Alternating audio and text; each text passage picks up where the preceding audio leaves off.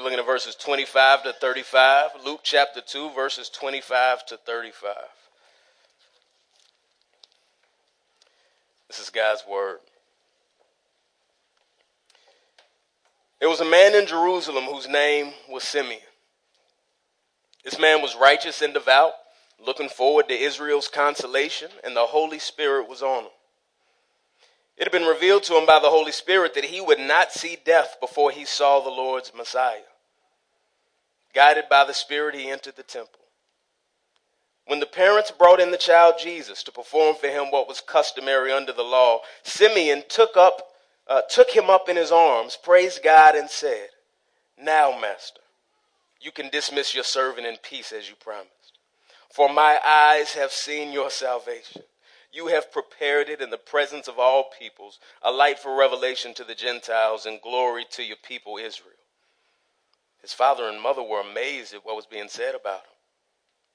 Then Simeon blessed them and told his mother Mary, Indeed, this child is destined to cause the fall and rise of many in Israel and to be a sign that will be opposed, and a sword that will pierce your own soul, that the thoughts of many hearts may be revealed. That's God's word. Let's pray. Father, we come before you uh, together in Jesus' name. Uh, God, thanking you again for your word.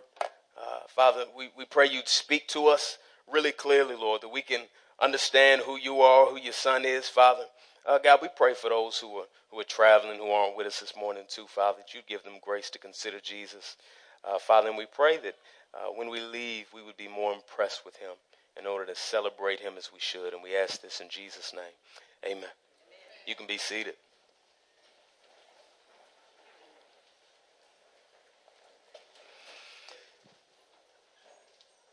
So, as, as we get ready to walk through some of this story that we see here in Luke chapter 2, uh, something I want to point out is that, you know, human beings, we're always telling stories to each other, and there are some kinds of stories that we like to tell. Certain plot lines that show up in stories over and over again. Have you noticed that? That we like to tell the same type of story? Evidence of this is those terrible Hallmark Christmas movies that are on that I don't know who watches uh, besides my mom. Uh, I don't know who else besides my mom watches, but they're all the same movie. I think starring the same people every time too.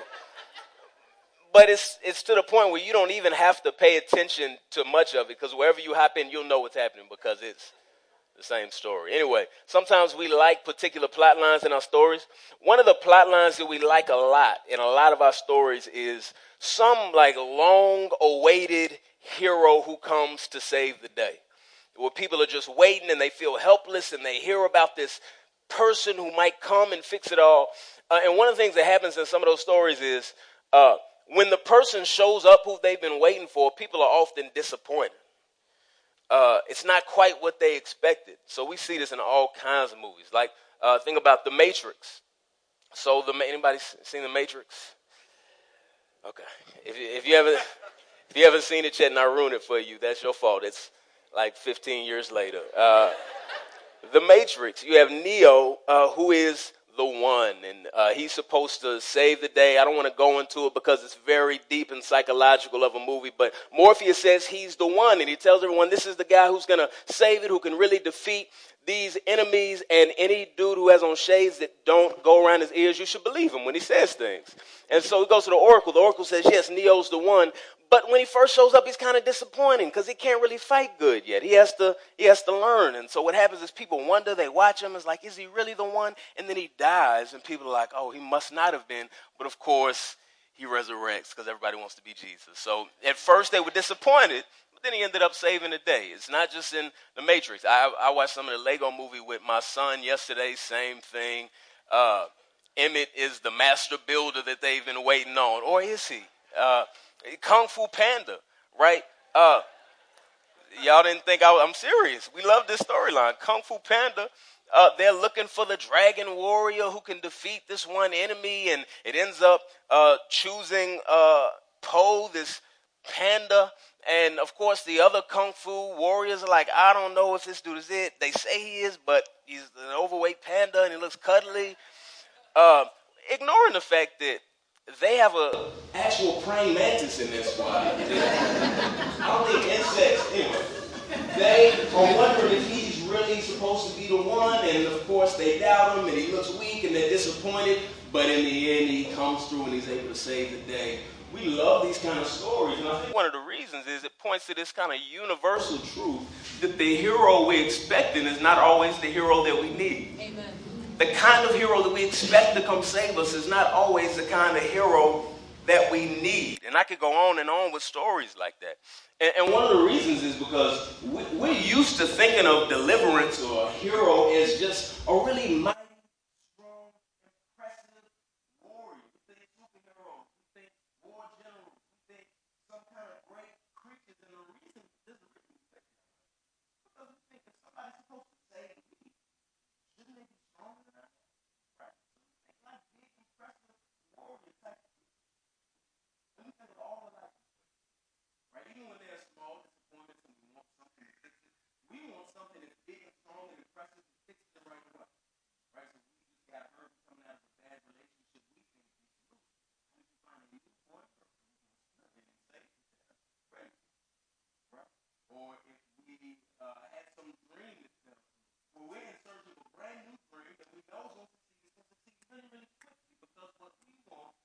is something that shows up and is big and impressive that can save the day. And here's the problem um, is that the hero that we need, the savior that we need, the salvation that we need, the need, is not always the one that we expect. Sometimes it looks a lot different. And, and sometimes the help we need isn't the kind we look to first. So I want to talk about the story of our Savior, the Lord Jesus. I don't think there's any surprise about who we're talking about this morning. But I don't want to focus just on the most familiar parts. Because um, one of the dangers with, with Christmas uh, is there's so much tradition and routine and stuff around it that even the story of Christmas is so familiar and routine that we can hear it and recite it and not realize the impact of it. So what I wanted to do last week was looking at Zechariah's prophecy about Jesus, and then this week looking at Simeon's praise and prophecy after meeting the born Jesus is I want us to think carefully about what God is actually doing by sending his son Jesus into the world. So can I give you a little uh, background just to catch you up from last week? Last week we looked at Zechariah, John the Baptist's dad, and he is prophesying about his son who's going to prepare the way for Jesus and how Jesus is going to be like the, the rising sun who brings salvation, um, which is incredible. And right after that part of the story, Jesus is born in a manger because they, there's no room for them anywhere. And so Jesus is born in this manger, and it's amazing. And Jesus is like some kind of magnet because people keep showing up. And in Luke's gospel, some shepherds who are in a field, an angel comes to them. I mean, this is a unique kind of birth announcement, not the ones you send out on Facebook. Angels show up to these shepherds, and they say, Jesus, a Savior has been born, and tells them to go to him. So they go to Bethlehem, and they go see Jesus, and they praise God because of what they see for sending salvation. And then right after that, here's one thing I think we miss. That Jesus was just part of a regular family. Like, from the outside, it looked real regular. Uh, after that, uh, Jesus' parents do what you'd expect any Jewish parents to do. They circumcise him after eight days. They name him. They wait the right amount of time they're never supposed to wait for purification after giving birth. Then they bring the newborn to Jerusalem to present him to the Lord and to offer a sacrifice. And what we see from the sacrifice, it's not a wealthy family because they give a poor person sacrifice, two young pigeons. So if you were from the outside and you didn't know quite who Jesus was, you might just think this is a regular, poor, hardworking family with an infant. I think sometimes we imagine that Jesus, right out the womb, just had like a halo glow like we see him.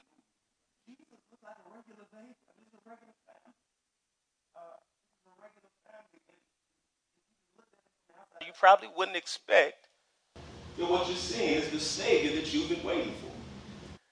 That's because the hero we expect is not always the hero that we need. So here's one of the main questions I want us to ask this morning is how can we know?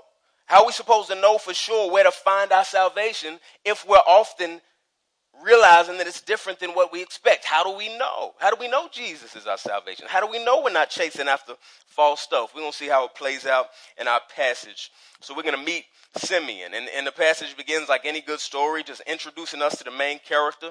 Uh, so let's read from verse 25 and get to know him. Once upon a time, just playing, uh, verse 25, there was a man in Jerusalem whose name was Simeon. This man was righteous and devout looking forward to Israel's consolation, and the Holy Spirit was on him. It had been revealed to him by the Holy Spirit that he would not see death before he saw the Lord's Messiah. We'll stop right there.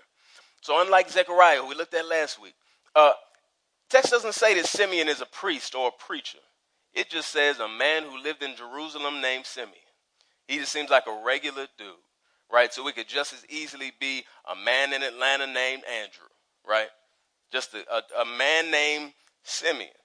But like Zechariah says, he was righteous. He was devout. He was a godly man. He, he generally believed God's word and obeyed it. He wasn't perfect, but he lived this kind of righteous, obedient life. And it also says that, you know, he was looking forward to Israel's consolation. What that means is he believed God's promises right? So that the things that God had promised to his people, Israel, if you don't know about Israel, Israel is this nation of people that God chose in the Old Testament, and he was uh, working with this particular nation. Now, in the New Testament, people from all nations can be saved, but in the Old Testament, he was working with the nation of Israel, and he made these promises. So the fact that uh, this Simeon is looking forward to Israel's consolation after they've been through so much. I mean, if you read the Old Testament, Israel has been through a lot, right? They've been enslaved and attacked and defeated and exiled and cursed and humiliated and so on and so on. And yet, in spite of all of that, Simeon trusts him. And he's looking forward to their consolation or their comfort or God's promises coming to pass. So, like that Isaiah passage that we read that said, Rejoice in the midst of ruins, Jerusalem. Right, and then in verse 10 says, The Lord has displayed his holy arm in the sight of all the nations. All the ends of the earth will see the salvation of God. Simeon believes that with all his heart. That all the ends of the earth will see the salvation of God, that God will keep his promises. So he's looking forward to that. And he knows that he and the nation of Israel and all of the earth need salvation from God. And he's been waiting for it eagerly. But he doesn't know exactly how he'll do it, he doesn't know how to expect it. Now, I told you he was a regular guy. One unique thing that they point out about him is how the Holy Spirit worked in his life. The Holy Spirit is all over this passage as it relates to Simeon. Um, and as a side note, anytime God is at work, the Holy Spirit is behind it. Right? So don't think, oh, if I'm reading the text and it doesn't mention the Holy Spirit, I wonder if the Holy Spirit was at work. That's how God accomplishes his purposes, is through his Holy Spirit right? Father, Son, and Holy Spirit always working in perfect harmony. In your life, in our church, you see something good that looks like fruit from God, the work of God. You can praise God the Father, you can praise God the Son, and you can praise God the Holy Spirit because He's at work. Right? So we get to see it really explicitly here, verse 26. It says, The Holy Spirit was on him. It had been revealed to him by the Holy Spirit that he would not see death before he saw the Lord's Messiah. Most of us know we're going to die, but that's about the only thing we know about our death. We don't know when it's going to happen. We don't know what we will see or won't see before we die. We don't know what we will do or won't do before we die. But God gives Simeon some insight that the very thing he had been waiting for more than anything else, the consolation of Israel, God keeping his promises, salvation that'll be revealed before all, the Holy Spirit tells him, hey, you're going to get to see the Messiah who brings that salvation before you see death. What an amazing gift for him to give to Simeon. And I wonder how that felt for him. Did the thing he looked to the most, he, he knew he was going to get to see with his eyes. You know, it's possible that he woke up every morning wondering, is today the day? Is today the day when I'll get to meet the Lord's Messiah? Is today the day when I'll look God's salvation in the eyes, in the face? And so he's waiting for it. Imagine how that amped up his longing and yearning, knowing it could be at any moment that he sees the Lord's Messiah. So he knew he would see the Lord's Messiah, but I wonder if he knew that he wouldn't be some impressive, towering figure, but a regular looking little infant kid. I wonder if he knew that that's how he was going to encounter the Lord's Messiah. And, and how was he going to know that it was him when he saw him? These are probably questions that he had, but the Holy Spirit had been gracious to guide him so far, and the Holy Spirit would continue to do that. He was looking forward to Israel's consolation, and he was led by the Spirit of God. Um, real quickly, um, at the risk of belittling the importance and the unique way the Holy Spirit was leading Simeon here, I do want to say this. Part of what it looks like for Simeon to be led and guided by the Holy Spirit, to be open for when the Spirit would guide him to meet the Messiah, that's in part driven by his own trust in God's promises. Uh, and when we are looking forward to something, we're constantly looking for evidence that it's on the way. And so some of us struggle to hear from God in His Word, in sermons, in any kind of leanings because we don't look forward to anything that God has said He'll do. None of the things that we trust and look forward to and long for have anything to do with God's purposes. So if God was waving a sign saying, hey, here's me being faithful to my purposes, we wouldn't see it because we're not looking for it. I want to encourage you that part of what it means for us to be led by the Spirit of God is to long for the things that God has promised to do by the Spirit of God. If the only thing we're ever longing for is stuff that just people have promised us, then we're going to struggle to be led by God's Spirit in the same way. Salvation we expect is often different than the salvation we need. I wonder what Simeon expected to meet in Jesus. Let's keep reading. Verse 27. It says, guided by the Spirit, the Spirit guided him right to where they were. He entered the temple. When the parents brought in the child Jesus to perform for him what was customary under the law. So that's how we knew. The Spirit guides him in there. The Spirit uh, sends him to the temple, the very place where Jesus would be. Joseph and Mary brought him there to do what was customary under the law. And I just want to pause for a moment because here's one of the things we get because we're reading the story and we're not characters in the story. You know, when you read a book or you watch a movie and the character doesn't know what's about to happen, it's like a scary movie. It's like, ah, get out, he's hiding under the desk. Don't sit at the desk, don't sit at the desk. You know, you, you know stuff that they don't know right? You have a, a, a, better grasp of it. And, and that's happening here too, where there's stuff that Mary understands about who Jesus is. There's stuff that Simeon understands about who Jesus is. But what we have is we have this hindsight. We have scripture kind of pulling the curtain back so we understand the, the, the full impact of what's happening here. That Jesus, God in the flesh, is the baby that they've carried in. So that makes a, a few things striking to me. First thing, they take Jesus to the temple. The temple is where God met with man. Uh, the temple was where God uh, dwelled, his presence in a special way, so that God's people could, in some way, be in his presence and the ways that he said could worship him, right, and could meet with God. The irony of that is that the baby that they carried in to this temple is the true temple, where God became a man where God came to earth to meet with men, that we could be in his presence, that we could worship him, that we could come close to him and know him. Who could have known that this baby that was carried in the temple was the whole reason the temple existed in the first place? The temple only existed to point to the existence of this baby, the true place where God can meet man. That's incredible. And so it's one of those moments when you're watching the story and you're like, I don't know if you understand what's really happening right now. Simeon, I don't know if you understand the significance that you're in this temple. Another thing jumped out to me. Jesus' parents are bringing him so they can do what's customary under the law, so that they can obey God, keep his commandments. The interesting thing about that is that the commands that were given to God's people, that law, nobody could keep perfectly, and that law was in part there to show us our need for a Savior whose name is Jesus. Who could have expected that this family, obeying the law, would be holding in their arms the only one who could perfectly fulfill it, the one that would fulfill it on our behalf, and the one who it was supposed to be pointing to, the baby that they carried in? Jesus submitted himself to the law that we could be freed from his bondage. We get to see some really special things happening in this text. But I asked that question how would Simeon know that Jesus is the one that he had been waiting for? Another question is how are we supposed to know that Jesus is the one. I want you to just pay attention to all the ways God affirms it in this text, the way he orchestrates stuff to point out the specialness of Jesus, from the fact of Jesus being born of a virgin to the way that people respond. Maybe you're here and, and you're on the fence about Jesus. You're not sure how you feel about him. You're not sure if he is who he said he was. You're not sure if we're just making too big a deal of him. I want you to pay attention to the way that people responded to him in very extreme ways. One author said, we can't just like Jesus. We either kill him or crown him. There is no in between, right? Because the claims that he makes are either blasphemous and foolish or he is who he said he was.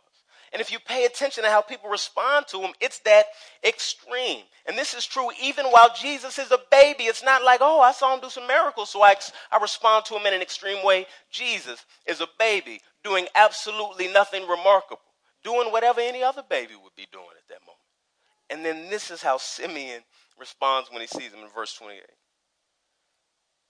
Simeon took him up in his arms, praised God, and said, Now, Master you can dismiss your servant in peace as you promised. For my eyes have seen your salvation. You have prepared it in the presence of all peoples, a light for, the, uh, for revelation to the Gentiles and glory to your people Israel. His father and mother were amazed at what was being said about him. Imagine ever responding to a stranger's newborn like this. Simeon has never seen them before. I mean, all of us have been overtaken by the beauty of a newborn before. I don't think we said, now I can die in peace, God. right? If you have, tone it down a little bit. There's something unique happening in this passage, right? Simeon isn't just going overboard, but he does say that. He says, now I can die in peace. And why does he say that? Right, of course, because the Spirit had told him, before you see death, you'll see the Messiah. Simeon's like, I saw him. I'm good. Right. And I, it seems like Simeon's probably an older man. He's been waiting a lot long in his life, and he's saying, I can die now. I can die in peace. That's a phrase people will say sometimes. Sometimes just jokingly, sometimes seriously. Now I can die in peace. Or if that happened, I could die in peace. He, Simeon doesn't just say I could sleep in peace. He doesn't just say I could go on with the rest of my day in peace. He's saying I could die in peace. And what you'd have to be saying to say uh, you could die in peace is that you have nothing left to accomplish. One of my questions for you is what would make you feel like you could die in peace? What you think about that for a moment? What would make you feel like I'm done? Amazing accomplishments, being well known, knowing your name would be remembered, being forgiven by somebody that you've hurt, what would make you be able to say that? Because to say that, that's us saying, I got everything I need. I've done everything I need to do. There's nothing more I need to accomplish. I'm good. Whatever it is that would really make us say, I could die in peace, I think is going to reveal what we value most. Because it's going to be the thing that we feel like I could never leave that undone or I couldn't be in peace. Even if it was bad, that thing must be taken care of. And just as a reminder, just because we feel at peace doesn't mean that we are. There's such thing as a true sense of peace and a false sense of peace. A false sense of peace is when you're at peace and you think that you're safe, but you're actually headed for disaster. What we have here with Simeon, when he says, I can die in peace now, that's true, that's true peace. Because who he's seen is someone it's actually accomplished peace for him. Right? The salvation he's always longed for is here. God said he wouldn't die before he saw him. He's seen him. He can die in peace. He has nothing left to accomplish. There's nothing else that needs to be done because Jesus will do all the work for us. He tells us about this salvation. Verse 31. He says, You've prepared it in the presence of all peoples, a light for revelation to the Gentiles and glory to your people Israel. Just something real quick to pay attention to with this salvation he's talking about. This is something that God prepares for us, not something that we prepare and bring to God. One of the things about um, a Savior not being the one you expected, the one you need, not being the one you expected, is that we run after false Saviors all the time. But the false Savior that we run to most often is ourselves. The false Savior that we run to most often is ourselves because we assume that we can do whatever we need to do to save ourselves. I know sometimes we think it's like righteous or holy to be like, nah, before I really start going to church, before I really start to consider God, I want to get my life together. You know, I want to respect Him and like have my stuff together when I come to Him. I want you to know that's the highest disrespect. To assume that you could somehow, if you give yourself a few more weeks, reach the holy standard that God requires of us, especially when He gave His only Son to meet that standard on our behalf. This is why He sent Jesus. So that Simeon is saying this is the salvation that you prepared for us. This is not something we prepare and bring to him. If you have any sense in your mind that you have something to bring to and offer God that would lead you to go to heaven or for God to be pleased just because of just what you did by yourself, I want you to throw it out. It's false, it's a lie. That's clinging to a false Savior. One preacher said sometimes we say, Oh, but I, you know, but I'm not good enough, but I don't have enough this. I haven't gone to church enough. I, I, I can't find any righteousness. And he says, It's right you don't have any righteousness. You're wrong for looking for it. When the righteousness has been given to us in Jesus, he's rejoicing in the salvation that we have in Christ, who's not quite the rescuer we expected, but he's the one that we needed. Verse 33. His father and mother were amazed at what was being said about him. Now that seems um, this is stuff like this in the gospel. Sometimes is part of what you know shows me that this is real storytelling. Details that you don't think have to be in there, and some that seem obvious, but we might not think about. Imagine going, coming to church with your newborn, and someone sees him and says, "I can die now," and starts prophesying great things about salvation. You might be a little shocked. So that Mary and Joseph understand something's at work here, but they're still being amazed by the kinds of things that are happening. Because this sea of witnesses, you had shepherds, you had wise men, you got Simeon, you had Elizabeth before that, uh, you have the prophetess Anna right after this part, right? People who are recognizing there's something about Jesus even when he's a baby. So, back to what I was saying earlier if you're on the fence about Jesus, you may not know how to respond to him yet but you have to wrestle with who he is and his existence. You have to wrestle with the impact that Jesus had on the world. You got to wrestle with why people run into a baby and say, I've seen salvation. What is it that this godly man, Simeon, older man, would look into the eyes of a baby and tell God he's seen salvation? What is it that would make a kid born to a Jewish family become the most famous person in the history of the world? What is it about this Jesus? What is it about this Jesus that his Aunt Elizabeth called him Lord? That his little brother James called him the Christ, and that James was so dedicated to Jesus being the Christ that he was murdered for it. What is it about this Jesus that would make a little brother lay his life down calling him God? What is it about this Jesus that the calendar literally turns on his life and birth? This is 2017 AD. What is it about this Jesus that after he came, nothing has ever been the same? You may not know what to do with Jesus yet, but you have to wrestle with who he is. You have to wrestle with why people respond to him this way. You got to wrestle with who he is. He's this ordinary baby, but he's so much more than that. Let's keep going. Simeon, after this, is going to give another prophecy, right? Joseph and Mary are, are, amazed, and he's going to bless them. And what he says next is kind of chilling. Verse 34 it says, Then Simeon blessed him and told his mother Mary, Indeed, this child is destined to cause the fall and rise of many in Israel, and to be a sign that will be opposed, and a sword that will pierce your own soul, that the thoughts of many hearts may be revealed. Jesus is polarizing. You either love him or you hate him. Right? It's not really in between. And this is even what he's saying right here. He's going to be the rise and fall of many. A lot will oppose him. There's a lot of stuff that is kind of polarizing like that, where you either love it or you hate it. There's a lot of musicians like that, where it's like, ah, oh, you either love them or you hate them. You think they're a genius or you think it's foolish. Like Tupac, people are like, oh, he's the greatest. They're like, man, he was kept he ran Hennessy with enemies one too many times. You know, he's not as great as they said. Or J. Cole, or you know, all kinds of people. Like ah, people think they're great, but are they really? Is this polarizing? Politics are polarizing. You ever noticed that, like right now, something will happen to a political figure that'll be in the news, and two sets of people will watch it, and one person will be like, Got him. He's guilty. The other person will be like, See, he's not guilty. Exact same event, completely different perspective about it, as if they saw different stuff. Because sometimes we just see what we're going to see, or we just see what we want to see. Jesus is similarly polarizing, where some people will see Jesus and say, I'm going to build my life on this Lord.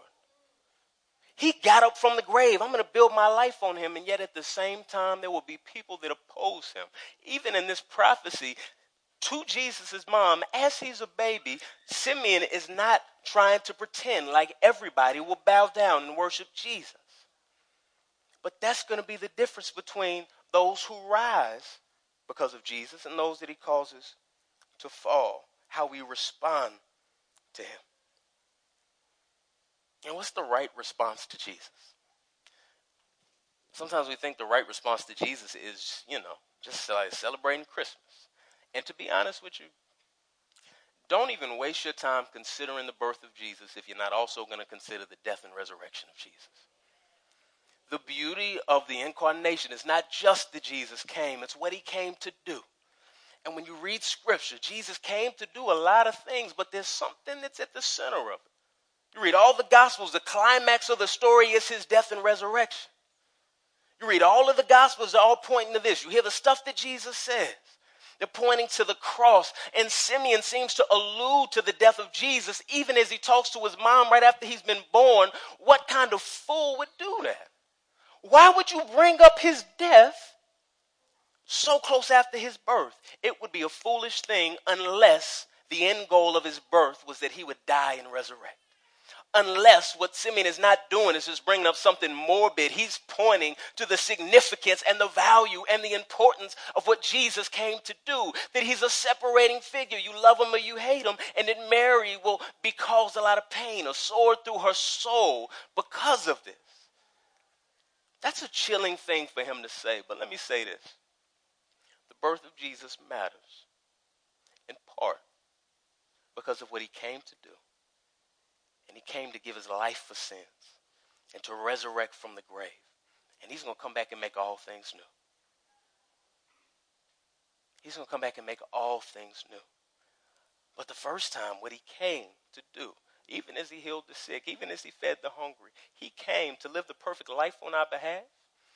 And he came to pay for our sins and to get up from the grave.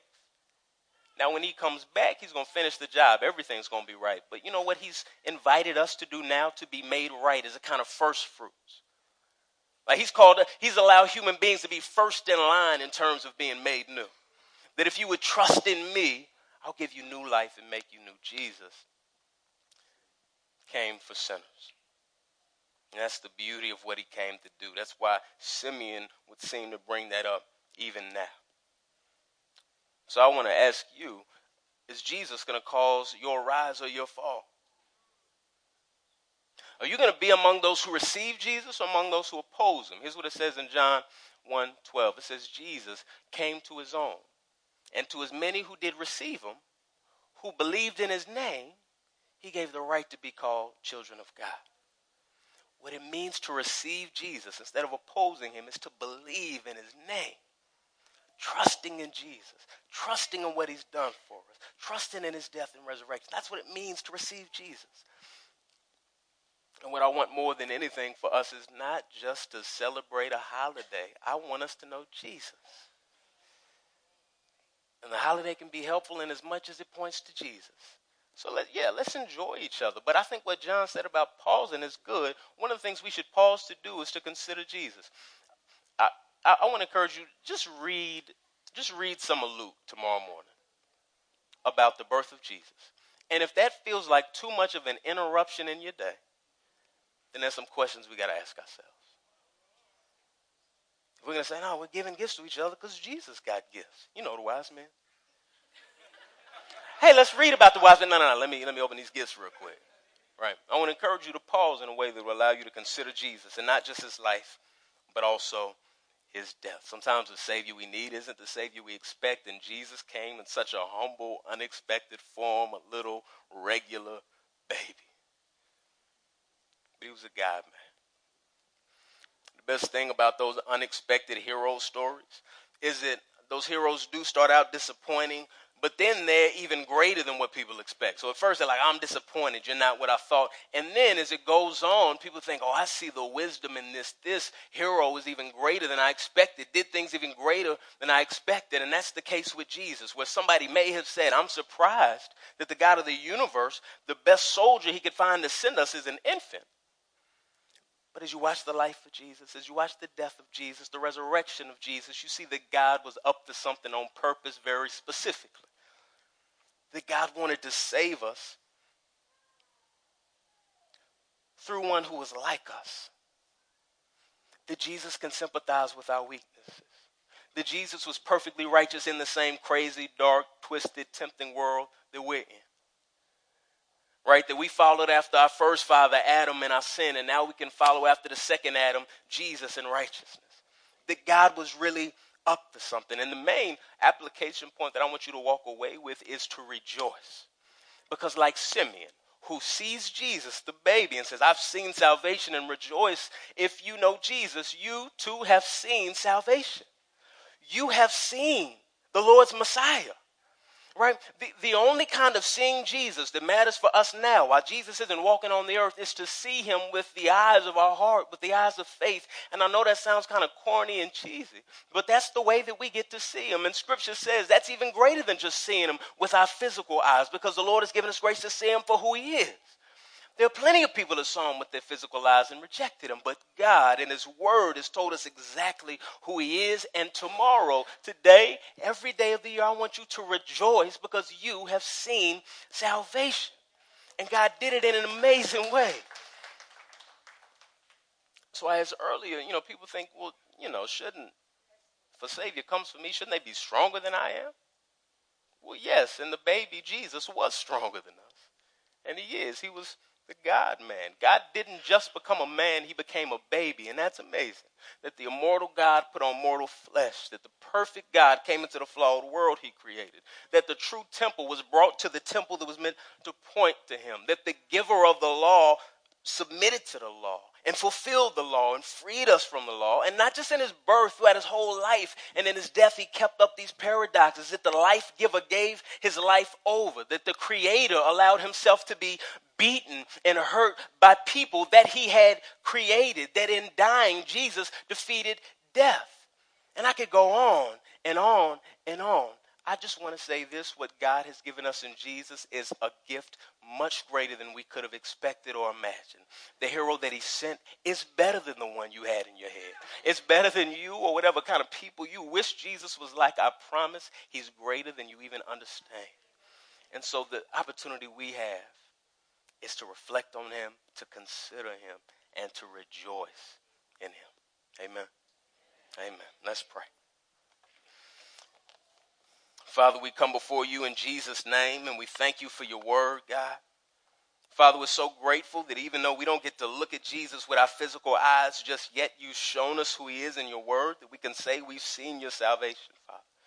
And God, we pray that we would be those who are caused to rise because of what Christ has done and not to fall.